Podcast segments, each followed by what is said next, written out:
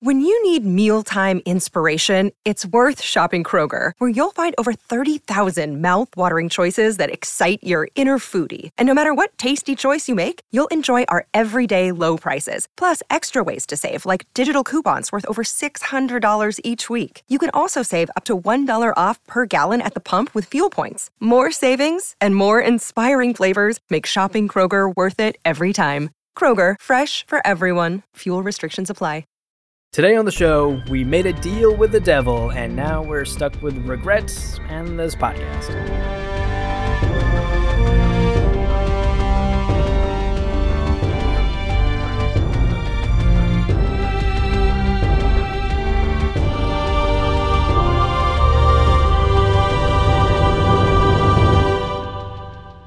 Welcome to Lore Party, the podcast that explores the stories, characters, and universes behind some of our favorite video games. My name's Abu, My name is Brett. and today, Brett, we're talking about Witcher again, and we're talking about one of the best parts of The Witcher, in my opinion. Yeah, I think it is. It's my favorite story, and I think as far as almost all of gaming storytelling that I've played, it's probably my favorite. Wow, gaming all time? Yeah, the story in this, which I guess Wow, we'll get into. so let's address the elephant in the room right off the bat. Which Witcher DLC do you think is better? We got to get that out of the way. yeah, I think that I think overall it's Blood and Wine because of the new area, Toussaint and all that. But as far as the story goes, I think it's this head and shoulders. Yeah, I'm gonna I'm gonna fully agree with you, and I'm definitely gonna walk that same line, and I'm gonna say both. Blood and Wine was definitely my favorite expansion, but the story in Hearts of Stone just simply can't be topped, and that's what we're gonna dive into today. Yeah, and especially like I said, for ten dollars to get this story and to get this gameplay, it's just an incredible value and experience. Definitely. So before we jump into the meat and potatoes and really talk about some of the big themes, talk about our opinions and thoughts on the story that takes place in Hearts of Stone, I figured it was probably a good idea to just run through a brief summary of what happens. Again, we're assuming if you're listening to this podcast, if you're listening to Lore Party, that you've already played The Witcher, preferably you've already played Hearts of Stone or at least know what it's about. So, to start us off, CDPR did something that Andrei Sapkowski has done a lot for The Witcher. He took an old European legend, in this case, CDPR took an old Polish legend and converted it into a modern modern story and fit it inside the world of The Witcher. So for Hearts of Stone, the Polish legend that they took from was the legend of uh, I'm going to butcher this name, um, Pan Twardowski. Do you think I'm saying that right? yeah, like Pan Twardowski. Yeah, maybe. Yeah, Yeah, the W's got to be a. Twardowski. Yeah. Yeah, that that sounds better. So the Legend of Pan Twardowski is very similar to the basic plot of Hearts of Stone. In that story, Pan sells his soul is, is a man who sells his soul to the devil. He gains magical powers, he gains wealth, he he gains glory and prestige, and then ultimately he tries to outwit that devil because the deal that he makes is that the devil takes his soul uh, in exchange for all all the wealth and power that he gains. He tries to outwit and trick the devil, and he himself ends up being tricked, and ultimately the devil wins in the end. In Hearts of Stone, we start off with Geralt accepting a contract from a noble named Olgierd von Everec. Geralt accepts a contract from him to go kill a monster toad. And Everec points out that this toad might have been a prince at some point, um, which, of course, once again, something that CDPR and Andrei Sapkowski do time and time again is a reference to the age old story of the princess and the toad. Geralt takes that quest and he goes and kills this toad. Turns out the toad is actually a prince and he's an Ofieri prince. The Ofieri guards show up, they capture Geralt, they intend to take him back for trial and ultimately to be hanged for his crimes for killing their prince. Uh, and that's when we meet Gaunter Dim, one of the most iconic characters in The Witcher. O'Dimm helps Geralt get off this ship, escape from the Ofieri, and in exchange, he asks for Geralt's help. Dim needs help dealing with Von Everec, who he made a deal with, and now he wants to cash in on that deal. But before he can, he has to fulfill three of Von Everec's wishes, and he needs Geralt's help to do that. Ultimately, Geralt learns what the three wishes are. One, he needs to entertain Olgierd's brother Vladimir for one night. Sounds easy enough until you learn the technicalities. Two, he needs to ob- obtain Maximilian Borsody's house. And three, he needs to obtain the violet rose that he gave to his love Iris on the last day he saw her. And so, with the help of O'Dimm and the help in parentheses, because he kind of stands on the sidelines a lot, Geralt goes about completing these tasks. He attends a wedding with Vladimir's spirit, as we'll find out in Dead Man's Party. He kind of has to revive him. The heist to get Borsody's house, which we're not going to talk too much about, but was very cool, I thought, in that it was this traditional heist in how you have this weird cast of characters, you come together, and had a lot of humor in it. He then goes to the Von Everec estate to obtain said rose, and that will be the last one, scenes from a marriage, that we'll really get into. And then at the very end, when all's said and done, Geralt basically gets to choose. And when I say Geralt gets to choose, I mean the player gets to choose. Do you let O'Dimm just take Von Everec's soul, or do you accept this challenge of a riddle to save Olgierd? And I chose to, it, when I played it, I chose to save Olgierd, but that was simply because I thought that I was supposed to do. Um, what did you pick? I actually did the same thing that you did. I ended up confronting O'Dimm. I solved those riddles. It actually took me way too long to solve those riddles. I had to Google one of them, which is embarrassing, but whatever. I, I have neither the time nor the patience to run around in circles and try Hey, and solve. I have no own. shame. I instantly Googled it because I was like, eh, I think there's something. And that's when I found like that Viper sword is there or something. So I was like, oh, that's why I do it because that's the only time to get that. Right. I ultimately ended up doing what you did too, though. Uh, I helped Von Everec free himself from O'Dimm, free himself from the contract, and I think it's the better ending because you really get to see Von Everec truly feel those emotions, feel the regret that he hasn't felt for God knows how long, and it it just dawns on him what he's done, what the life that he's lived, and he decides right then and there that he's going to live a different life. He's going to take a different path, and he's going to try and make up for the choices that he made uh, when he was immortal and when he had made this deal with O'Dimm. So I think it's probably the better ending that you can get. Yeah, and and again, it's something that maybe we can do at the end. But was he worthy of being saved? Oh, that's a yeah, that's a heavy question.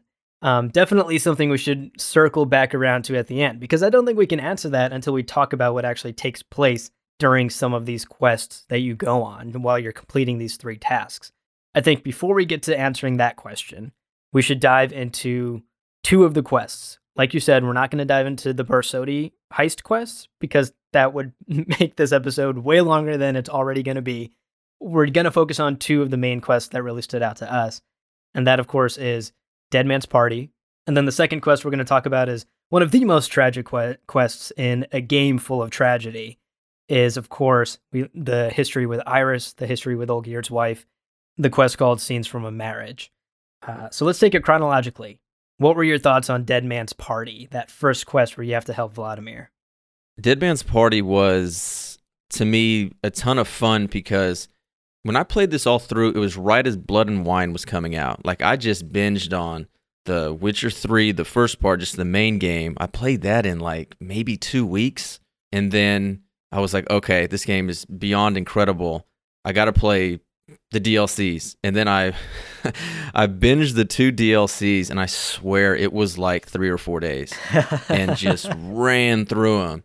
And so what I liked about Dead Man's Party was it involved the lesser people just having a night. yes. And if they're going for this realism, which so many people, again, I have a degree in history with the specialty being medieval. A lot of people have these preconceived notions and often incorrect about medieval. But a lot of times, like this was it. Someone's getting married. Okay, we're going to have a party. We're going to get drunk. And it's one night that we can literally not forget uh, the rest of our lives. Mhm. And so you really got to see that here. Even like with the dwarves when they play Gwent, or just the goofy games he has to go get. I can't remember what was it that they had to jump into the pool and get. Was it a ring or I forget what the pool was. There was definitely something in a pig pen, right? Like yeah, he had to hoard the or, yeah, he had to put the pigs back in there. He had to go get the drunken fire breather. Yeah. And so I thought that was really cool just to be like, hey, and then again, it's Shani. It's an old I mean, I guess it's an old friend, but as we'll get into, Shani was yeah, really friend is doing a lot of work of a there. fling. yeah, yeah, it was an old fling that is like, oh, hey, you just happen to be in the sewers of Oxenfurt helping these soldiers when I'm trying to kill this toad. And so I just thought it was a really good slice of life that they could have for Velen, especially a war torn Velen. Oh, I agree. Slice of life is such a perfect way to put it. Like this quest sort of just introduced us to the everyday life of someone living in the world of, of The Witcher, right? Because normally we're following these iconic characters, these huge political actors in the story, literal sorcerers and demons, and it's the end of the world, and we're on this epic quest, and we're doing these huge, ginormous things in the world, and sometimes you lose perspective of like what the everyday peasant's life must be like. And this quest in particular gives us a nice look into that. And I agree, like the slice of life that we get from this quest was absolutely a treat. But I want to dive a little bit into that Shani relationship that you mentioned, because there's quite a bit of history there between Shani and Geralt. And this quest starts off with a lot of sexual tension between Geralt and Shani. What are your opinions on the whole Shani Geralt relationship? I don't know if you're a Yennefer or a Triss guy, but what what do you think about Shani? Because she is sort of throughout the entire story just this fling on the side. Yeah, it's someone, and again, when I played the game, which would have been a couple years ago, I had not read the books yet. And so, without going too far off on this, it seems like the game, The Witcher 3, when I didn't play anything before it, really wants you to be with Triss. Because she's there first. She's actually not there first, but she's there with uh, um, in Novigrad. And you do all that stuff with her, and then you really meet up with Yen and Skellige. But after reading the books, it's like, whoa. Yeah. They seem to treat those two very differently. And then Shani kind of seems to be what the next level would be, where it's like, oh, it's Yen Triss, Yen Triss. Oh, and then Shani's over there. but I often think that that might have been just because that was one of the few women that they could actually bring back and put in The Witcher 1 and then brought her back in this. Because she's in Blood of Elves, where she delivers a note, like Dandelion knows her at the Oxenfurt Academy, and she delivers a note to Geralt, who's hiding and trying to find a guy named Rience, who's trying to find Ciri. Like the original, we got to find Ciri story before The Witcher 3, Right. when The everybody was trying to find Ciri. And the, also goes to mention that Shani was 17 in Blood of Elves. And so she, deli- yeah, she delivers this message, and her and Geralt kind of, you know, they bang, for lack of a better term and and here we go and again i hear everybody going oh but it's the medieval times and oh things were different and i'm like yeah you know she's not having kid they're not getting married but at the same time regardless of what it is this was a book it came out 20 side years ago. So at least in this game you know she, she's not 17 for for that's what it is. But for the most part like that was her role. She gives she um she gives this location this notice of a lead on rants and then she's gone. And she never really comes back in the books again. So it was just someone they decided to pick and it made sense to put her in. The oxenfurt sewers is where geralt finds her here. Uh, and again it was you know 15 13 years something like that Yeah, she's definitely not 17 anymore. But I think a lot of a lot of her feelings from when she was 17 still are true here. He Geralt is of course they're both older now and they have that history together, but I think Shani is still sort of feels like that little girl who uh, I keep saying girl and it it's really uncomfortable. She was 17 um which a- again is weird. yeah but uh, you know, she was she was younger at that time. She was in college, and she fell for this like older, rugged man.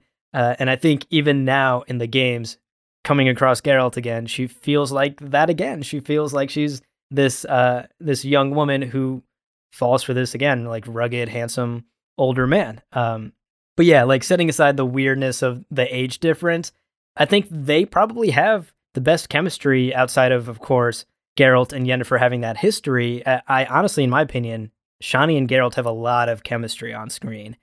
But Shani did remind me of Shani from the books, like you said there, where it's this younger girl, younger woman who's entranced by this Witcher. You know, that was kind of the same with Essi Daven, uh, Little Eye from A Little Sacrifice. Oh yeah, and I it's the same thing where it's like, oh, she is she's entranced by this Witcher. And I don't know if it's one of those where because again, Geralt's a mutant. Like he doesn't. He's clean shaven in the books. Every artist rendition you see of him, like this is not some classically ruggedly handsome person. Like no, he's a he's a freak. He's a mutant. Right. And he's so- got cat eyes. yeah, he's got cat eyes, his pale skin, and just yeah, he's just gross looking. but at the same time, it's like oh, these women, and I didn't know if this is just one of those. Is it just feeding into a male fantasy where the women are just gonna want to want this guy because of it? And they dig. I shouldn't say they dig too deep because it's a short story, and they really don't dig that deep into it. But yeah, now that Shani's older in this, you kind of get to see where oh, she might actually like him. But then it's like no, she might just you know, she might just want to have a night, even though she says she doesn't. Definitely, it's sort of the emotional core of this DLC is Shani, in my opinion. At, le- at least Dead Man's Party, at least this quest in particular. But of course, the other important character here is Vladimir. Yeah, Vladimir took the role of your typical, like, roguish, smooth talking character. But as, as long as the writing is good, which it was here, I'm to like that type of character. Like, it's, it's real easy to pull off. And I did like how, in relation to Shani, that, you know, it's like, oh, Shani started to fall for him. I'm like, yeah, it's Geralt's body, whom she's obviously physically attracted to and all of these lovely things that he's saying are coming out. But not only that, the dude is just reeking of confidence. And what he's saying and how he's acting is obviously exactly what she would like Geralt to be like. Yeah. But that is not in any way Geralt at all. Geralt's seriousness and his attitude and his whole personality just plays off so well from Vladimir's sort of relaxed, charmed, confident, like playboy personality. And it uh, honestly that was such a nice change of tone and a such such a nice change of pace to see Geralt, even if it wasn't technically him, loosen up a little bit. And you're spot on. You're absolutely right that Shani fell for that. She fell for the bad boy act. And the entire time I was like, no, you're better than that, Shani. See, but I don't I don't really even think that it's a bad boy act. I think it's it's the confidence. I just think that it's true, he's true. so I mean, confident he's genuinely and co- charming and confident. I can give Yeah. you that. But uh, like, hold on. I, I- wrote down this quote because this is quite literally the first words that Vladimir says to Shani. Death was a small price to pay to lie on a lap so lovely, and so near the wonders concealed a bit higher. well, he's got away with words. I mean, he's got away with words. I mean, very soon after that, hold on, there's another quote. I had so much fun writing these quotes down. And very soon after that, they're in the crypt. Vladimir and Geralt have begrudgingly agreed to share the body and go to this wedding. And Vladimir hops back in Geralt's body and he's like, All right, Shani, let's get out of here. And he says, quote, Right then, Sugar Plum, what say you we leave this dank crypt? Dank. Yeah, the nicknames were incredible. He calls her Ginger Muffin at one point, Sugar Yeah. Plum. The ginger Um, muffin. He's got a way with words, and that only added to his charm, obviously. But one of the things I wrote down in my notes was just like, bad boy or not, you know, we can split hairs on whether or not he's he's doing the whole bad boy act. But Shani definitely falls for that. Yeah, he actually is those words notwithstanding, he's actually pretty respectful because he does agree not to really do anything. He also agrees to step out of the body, you know, when so Geralt can come back in. Yes, that's true. For for a dead guy who was a bandit and Olgierd's brother and someone who was obviously this playboy drunkard, he's he kind of really honored his deal with Geralt, you know? He could have just taken over Geralt and that's that. yeah, that would have been a whole other DLC where you play as Vladimir von Everec in a Witcher's body. so, what or how did you feel about the ending of this quest with when O'Dimm comes and takes care of Vladimir? I mean, throughout the story, we still to this point don't really know who O'Dimm is. I think the end of this quest is sort of the first huge red flag that this guy is way more powerful than we first imagined, right? Because Vladimir at the end decides he is having too much fun. He does sort of go the bad, evil route of wanting to just stay inside Geralt's body and try and take it over and remain past his time in the in the mortal world and not return to the world of the dead. O'Dimm comes in and forcefully yanks him out of Geralt's body and forces him back into the world of the dead and tortures him too. Like it's a painful experience for Vladimir. And I think this is the first time we see O'Dimm enjoy causing pain to someone else, but also being way more powerful than we imagined. Like this guy just casually tortured a ghost and shot him back to the world of the dead like it was nothing. That's scary.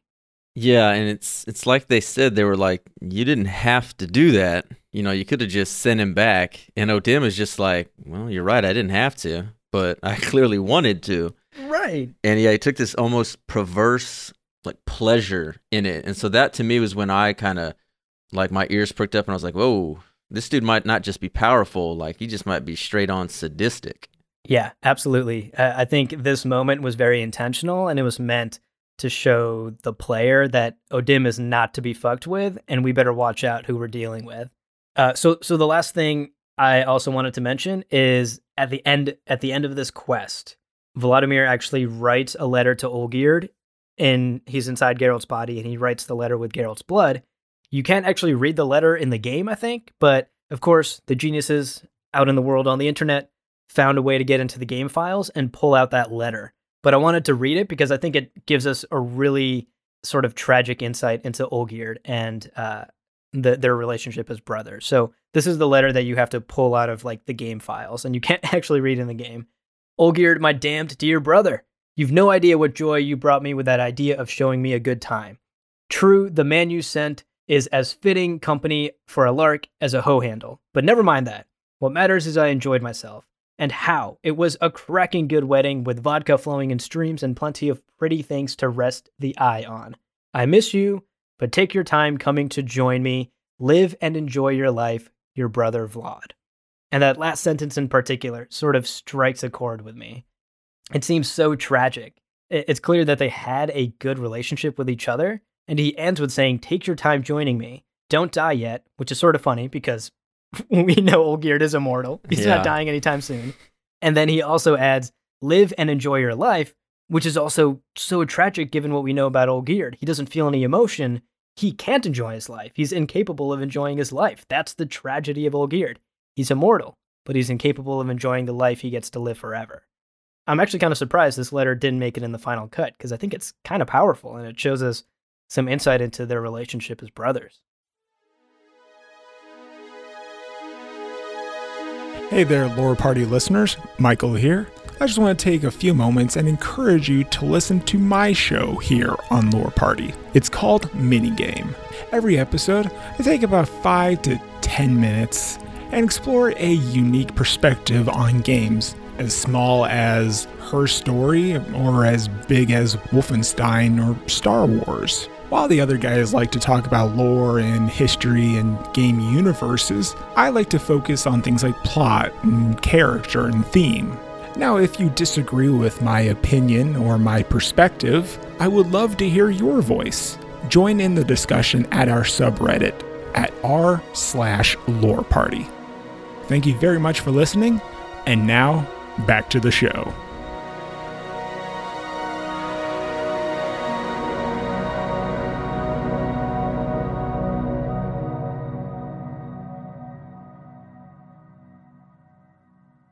So, moving on from Dead Man's Party, the second major quest in Hearts of Stone is the one where we learn all about Olgierd's marriage and the love of his life, Iris, who she is, what she meant to Olgierd, and their tragic story in Scenes from a Marriage.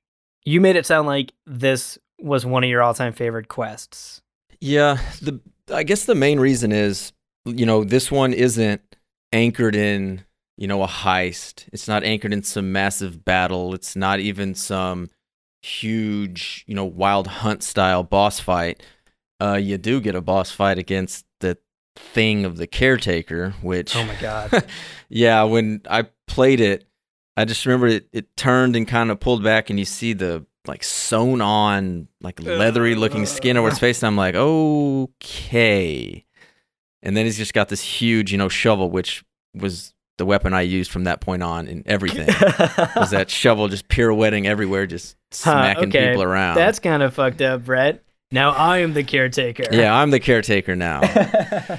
I am become caretaker. but I love that it was just so eerie and creepy. And to me, the sadness hit. And like you said, this is at the end of it. So you've got this crazy heist, and then you got the laid back, kind of easygoing marriage. And then you get into just straight like horror here in that house. And I'm just like, nope, got to get through this house because of all this just weird shit happening. Yeah, this And- is this is the most witchery quest of the bunch. Yes, absolutely. Like this whole thing could have been a short story from the earlier books. And I did I like the character of Iris because as like I said, her first words, it might not have been her first, it was like the first thing she basically says is, I am sadness. When he's like, Oh, are you Iris von Everec? Are you the lady? And he's like, She's like, No, I am sadness. And I think that's the point is she's almost no longer Iris von Everec she is literally sadness in this Mhm. not spectral but go not even ghost i guess even spectral form and as playing it it just hit me of okay why is she still around really? Is she you know is she letting go? Does she want to let go? What is she doing? She's not she doesn't seem to hate olgierd it's not like she's holding on to revenge and just saying oh if he comes back here i'm going to get him or she's trying to get it. It's just this complete sad story that you can't really take anything good out of. It's tragic, and her thoughts and feelings about Olgierd are so complicated.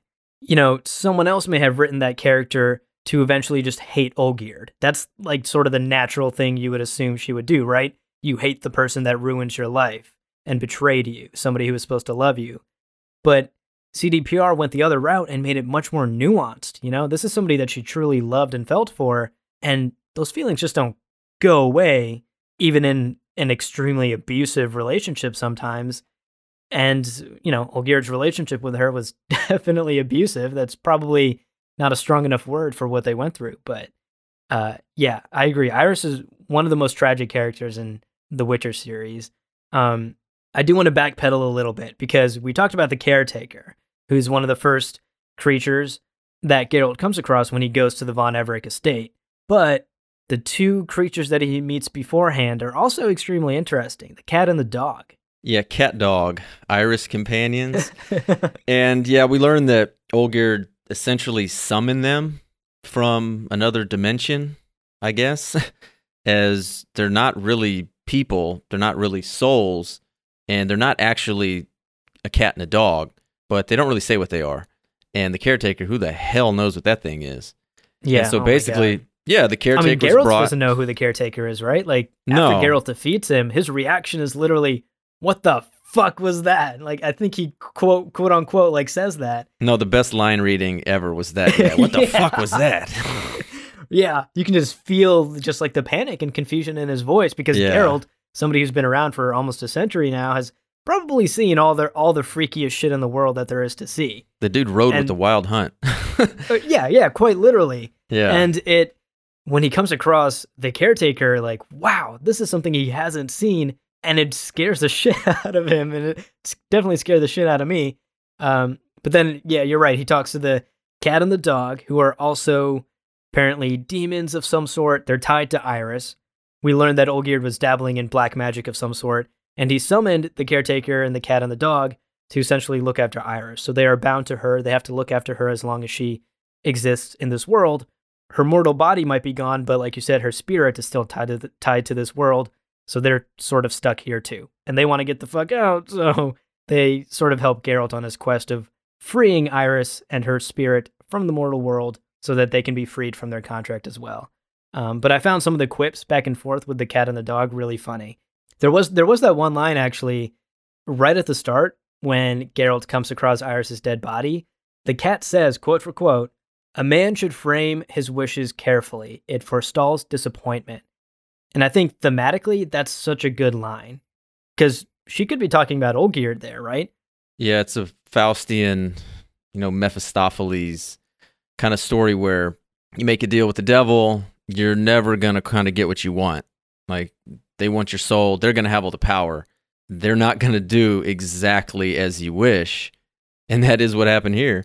Is Olgierd made that deal and got more than he bargained for. As the immortality basically ended his humanity and cut off his feelings for even his brother, and I'd say, and even Iris. You know, she's begging him, stay, let's do all this. He mur- straight murders her father, literally. Throws him against the wall, yeah, kills in him, In front of her, in front of her her. father, right in front of her. and says, like, you're staying here. I'm going to go away. And he just doesn't care. Although I will say that letter at the end of the quest that you read, that he writes to Iris, sort of hints that he might not have the emotional reaction of having love for Iris, regretting what he's doing to Iris, regretting his actions, but it does show that there might maybe be a shred of decency left. Because in that letter, he basically says, I left these, I mean, literal demon things here to take care of you, Iris.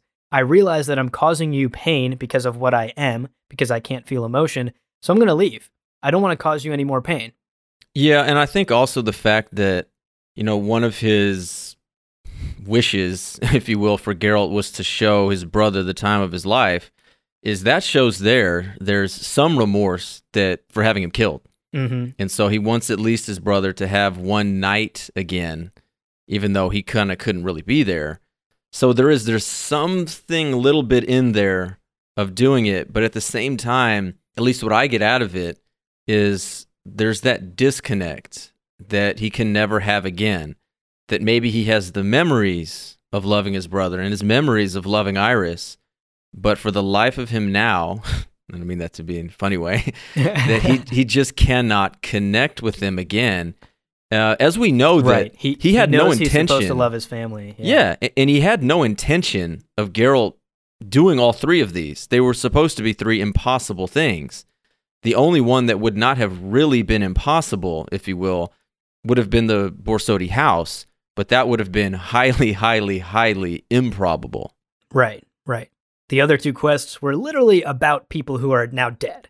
Yeah. Know? And Pretty much. Olgierd would have would have had no expectation that Geralt could have brought either of them back from the dead. I will say though, thinking about all three of the quests now, just now as we're speaking, it sort of hits me that, and something you said made me think of this. It sort of hits me that these three quests are almost Olgierd trying to tie up loose ends or trying to make up for what he's done, right? Like he's trying to make up for how he treated his brother and potentially got him killed by showing him the time of his life. He maybe knows that Iris's spirit is stuck in the real world, and the only way to free her is to take that rose. Because that's the choice you make at the end of this quest: is whether or not you take the rose and free the earthly bond that keeps Iris's spirit bound to the mortal world. Maybe he knows that Geralt, once Geralt takes that rose, she will finally be free to move on. And then finally, the Borsody quest, you find out that in that Borsody house is the will to donate all of their riches to charity, right? Something along those lines. I can't remember exactly what it was. But again, that that might play into Olgierd feeling guilty about his life of banditry and stealing his entire life and maybe wanting to do something where he gives back. So these three quests, thematically at least, seem to fall in line with Olgierd's regrets and the horrible things that he's done with his life and him potentially trying to make up for it. Yeah, it seems so easy when you say it like that. but no, yeah, you're right. I didn't, man, it's so simplistic, but you're right. I didn't even think of it. Like, as soon as you were saying it, I was like, oh, yeah. And I was like, wait, but I never really thought of it that way. right. Because I didn't think of it. Obviously, it was the Iris and the Vladimir one. But yeah, the Borsody house one was also about like clearing his family name, right? Wasn't it the Von Everec like papers and stuff in there? Because he didn't want the actual house, he wanted what was inside of it. Yeah. Yeah. Again, incredible writing. Like just the fact that both of us realized that just now talking about it and we didn't even realize it playing the games speaks to how well written and how well thought through this story was. Well, that about wraps it up. We hope you enjoyed this episode because we certainly did. We had to record this as part of our contract with the devil. We're free, we're human now, we can feel all the emotions. One that we're feeling in particular is the hope that you'll go to Apple Podcasts and rate and review the show because that really helps us grow. Thank you so much for listening, and we'll see you next time.